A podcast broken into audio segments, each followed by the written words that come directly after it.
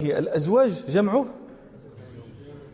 زوج، الأزواج جمع زوج، أما زوجة فتجمع على زوجات ولا تجمع على أزواج، وزوج يقال للرجل ويقال للمرأة. وإطلاق زوج على المرأة هذه هي اللغة الأفصح وهي اللغة العالية التي جاء بها القرآن. لم يجيء القرآن بإطلاق لفظ الزوجة، وإنما جاء بإطلاق لفظ الزوجة على المرأة. يقول ربنا سبحانه: ويا آدم اسكن أنت وزوجك الجنة. ويقول ربنا سبحانه: فاستجبنا له ووهبنا له يحيى وأصلحنا له زوجه وإن أردتم استبدال زوج مكان زوج وإذ تقول الذي أنعم الله عليه أن أمسك عليك زوجك. ويقول ربنا: ادخلوا الجنة أنتم وأزواجكم تحبرون.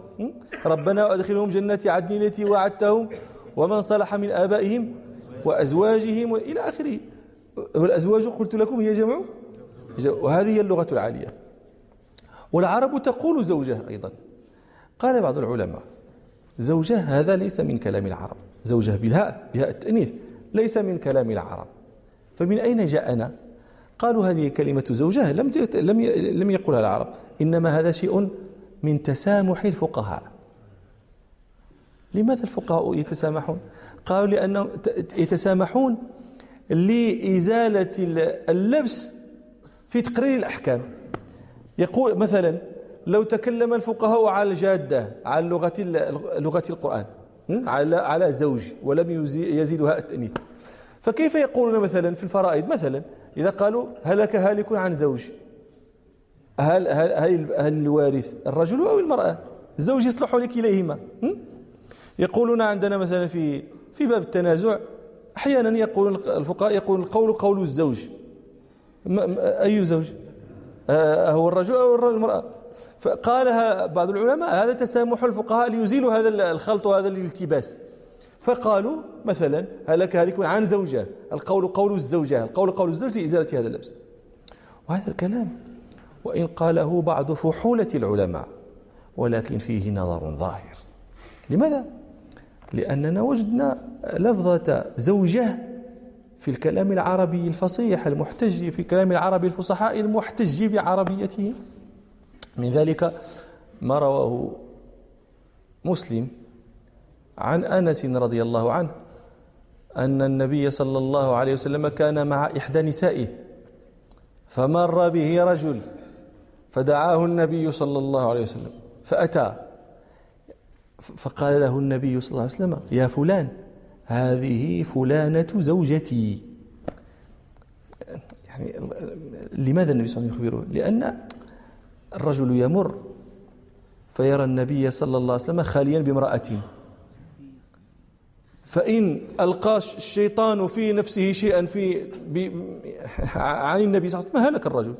أراد النبي صلى الله عليه وسلم أن يحميه عن الهلاك. فذلك تعجب الرجل، قال: يا رسول الله، من كنت أظن به فلم أكن أظن بك، أنت فوق الظن. فقال له النبي صلى الله عليه وسلم: إن الشيطان يجري من الإنسان مجرى الدم. الشاهد عندنا قوله صلى الله عليه وسلم: هذه فلانة زوجتي.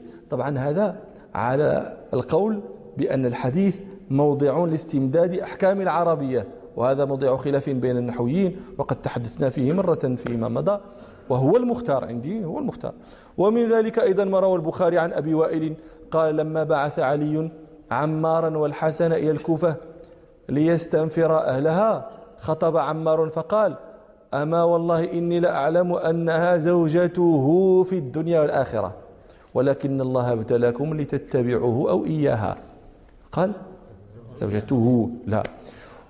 وثم إن قيل، إن قالوا لنا: نحن لا لا نوافقكم في اعتبار الحديث مرجعا لأحكام العربية، نقول لهم: طيب، هاكم شيئا نتفق جميعا عليه، وهو قول هو وهو شعر محتج به عند الجميع، هو قول الفرزدق مثلا: وإن الذي يسعى ليفسد زوجتي كساع إلى أسد الشرى يستبيلها. الذي يسعى ليفسد زوجتي عليها ماله؟ مثله كمثل الذي يسعى إلى إلى أسد يستبيله، أكرمكم الله يستخرجوا منه البول. هذا ما من هذا يحتاج أن يقف بين رجلي الأسد. الفرس دقيق عن نفسه. فقال ليفسد زوجتي. ومن ذلك أيضا قول الفراء: وأنشد أبو الجراح العقيلي: يا صاحبا لغذو الزوجات كلهم أن ليس وصل إذا حلت عرض ذنبي. فقال: بل لغذوي الزوجات، والزوجات جمع زوجة وليس جمع زوج. وهذا بيت لرجل من الأعراب مقل من الشعر اسمه أبو غريب كما قال البغدادي في خزانته. ومن ذلك أيضا قول عبدة بن الطبيب وشاعر مخضرم شعره محتج به بلا مرية قال: فبكى بناتي شجوهن وزوجتي والضاعنون إلي ثم تصدعوا. فبكى بناتي شجوهن وزوجتي. وهذه هذا البيت من قصيدة له قالها لما مسه الكبر وأحس من نفسه فضل تجربة فأراد أن يشرك أبناءه فيما أكسبته الأيام من حسن الموعظة، فقال لهم: أبني إني قد كبرت ورابني بصري وفي لمصلح مستمتع. كبرت ورابني بصري، أرى, أرى, أرى الشخص أشخصا، ولكن في لمصلح لمريدني الصلاح في مستمتع اللي هو اش حسن الرأي والتدبير. فلئن هلكت لقد بنيت مساعيا يبقى لكم منها مآثر أربع ذكر إذا ذكر الكرام يزينكم. هذا تركت لكم شيئا، الذكر إذا ذكر الكرام ذكرتم أيضا، ذكر إذا ذكر الكرام يزينكم، ووراثة الحسب المقدم تنفع، ومقام أيام شجاعتنا بطولة، ومقام أيام لهن فضيلة، يوم الحفيظة والمجامع تجمع، ولهن من الكسب الذي يغنيكم، يوما إذا اعتذر النفوس المطمع، ونصيحة في الصدر بادية لكم. هاي باقي مازال نصحكم.